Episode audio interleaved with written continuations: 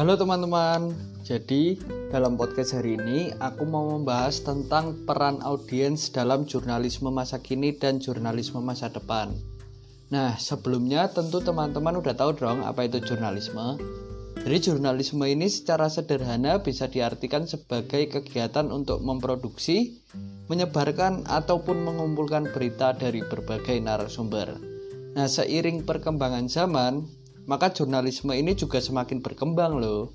Dari yang tadinya hanya satu arah saja karena informasinya hanya bisa disebarkan melalui koran ataupun televisi, sekarang audiens bisa ikut terlibat secara langsung dengan memberi feedback kepada uh, informasi yang diberikan kepada jurnalis. Itu misalnya berupa komentar dari audiens.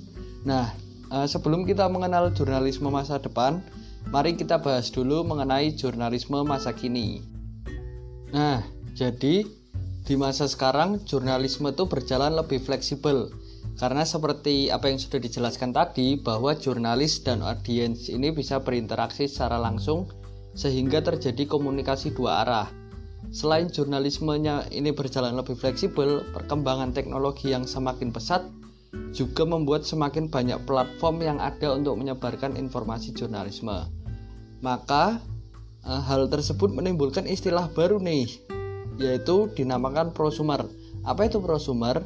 Prosumer ini berarti bahwa audiens tidak hanya mengkonsumsi, tetapi juga bisa ikut memproduksi produk-produk jurnalisme.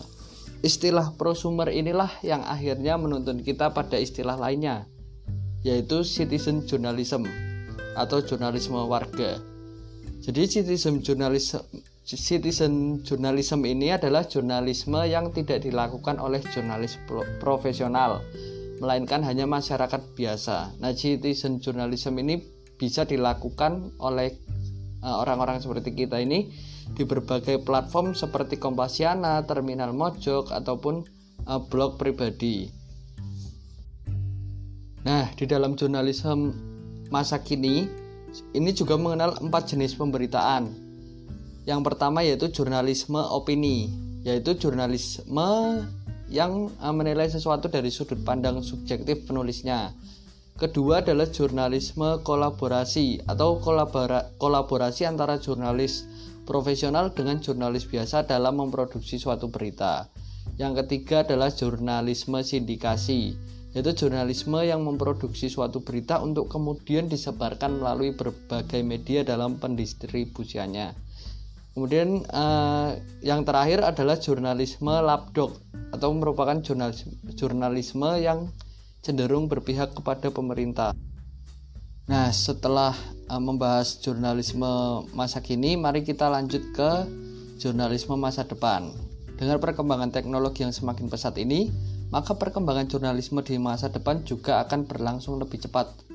Uh, ditambah lagi juga semakin banyak media ini yang bersaing untuk menjadi paling cepat dan tepat dalam menyajikan informasi. Selain berlomba-lomba untuk menjadi cepat dan tepat, berbagai media ini juga uh, mencoba untuk menarik pembaca dengan cara yang berbeda. Seperti misalnya menampilkan rubrik opini ataupun menyajikan berita dengan gaya-gaya yang berbeda seperti visual interaktif dan lain-lain sehingga pembaca itu lebih tertarik untuk mengetahui informasi apa sih yang dibagikan oleh media ini. Nah, hal tersebutlah menimbulkan yang menimbulkan beberapa gaya baru dalam penyajian informasi di jurnalisme masa depan. Yaitu yang pertama ada kuratif journalism. Kuratif journalism ini adalah sebuah pengumpulan berita yang didapatkan dari berbagai sumber dan kemudian dikumpulkan dalam satu tempat sehingga audiens bisa lebih mudah dalam membacanya. Contoh dari kuratif jurnalisme ini adalah beritagar.id. Kemudian uh, yang kedua adalah hyperlocal journalism. Hyperlocal journalism ini adalah jenis jurnalisme yang cakupannya lebih sempit, yaitu hanya sekitar komunitas atau suatu kota tertentu saja, sehingga audiensnya juga uh, lebih sempit jadi audiensnya juga merupakan anggota dari komunitas atau kota tersebut.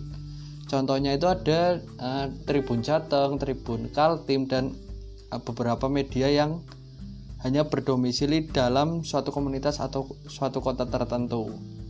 Kemudian selain du ada dua gaya baru dalam penyajian informasi seperti yang sudah dijelaskan tadi, dikenal juga istilah news aggregator dalam jurnalisme masa depan nih. Jadi apa sih news aggregator ini? Jadi news aggregator ini dapat diartikan sebagai pengumpulan informasi dari berbagai media yang dikumpulkan menjadi satu untuk menjangkau audiens yang lebih banyak. Nah, contoh dari news aggregator ini adalah Line Today. Yang mana Line Today ini kan e, menyajikan berita-berita dari berbagai media untuk kemudian disajikan kembali di dalam platformnya.